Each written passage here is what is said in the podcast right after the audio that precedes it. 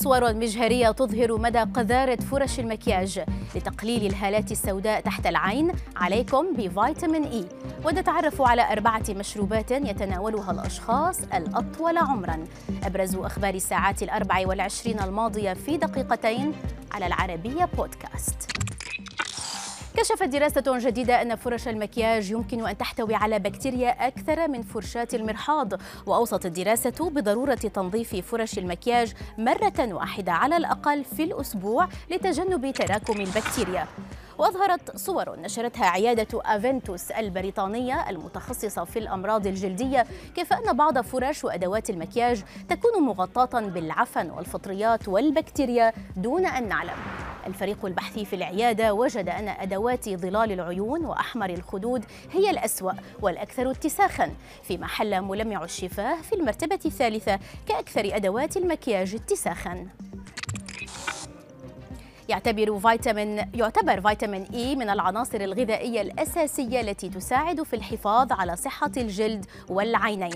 خبير العناية بالبشرة في نيو نورديك كارل كريستيان يقول إن فيتامين إي يساعد في مكافحة شيخوخة الجلد لأنه مضاد للأكسدة وغالبا ما يوجد هذا الفيتامين في الأطعمة التي تحتوي على دهون كالمكسرات والبذور والزيوت النباتية مثل بذور عباد الشمس وزيت الزيتون. وأضاف كريستيان أن فيتامين إي يساعد في تقليل الهالات السوداء والتجاعيد تحت العين ويساعد على تقوية الأظافر كما يساعد في الحفاظ على لمعان الشعر. ويعتبر الأفوكادو والسالمون وخبز الحبوب الكاملة وصفار البيض أطعمة مليئة بفيتامين إي. يبلغ متوسط العمر المتوقع للإنسان حاليا حوالي 77 عاما. لكن فيما يسمى بالمناطق الزرقاء فإن العمر الافتراضي أطول بكثير. ويعيش سكان المناطق الزرقاء والتي تشمل ساردينيا وإيكاريا وأوكيناوا لأكثر من 100 عام. وبحسب ما نشره موقع Eat This Not That من الصعب أن تعثر على المشروبات المصنعة مثل الصودا والعصير والمشروبات الرياضية في ثلاجة أحد سكان هذه المناطق. ويستبدل سكان هذه المناطق تلك المشروبات بالماء والقهوة السوداء والشاي الأخضر والشاي الأسود. ويفضل سكان المناطق الزرقاء تناول هذه المشروبات دون أي محليات صناعية أو سكر أو كريمة أو منكهات.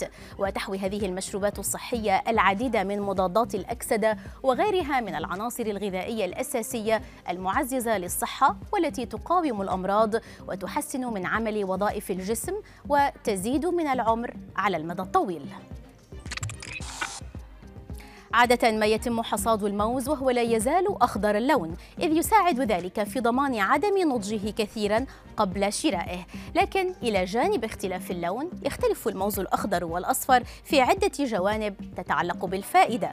فالموز الأخضر مليء بالألياف كما تقول أخصائية التغذية في ماكروبايوتيك بالولايات المتحدة التي تضيف أن الموز الأخضر مفيد للأشخاص الذين يعانون من مشاكل في الجهاز الهضمي والأمعاء.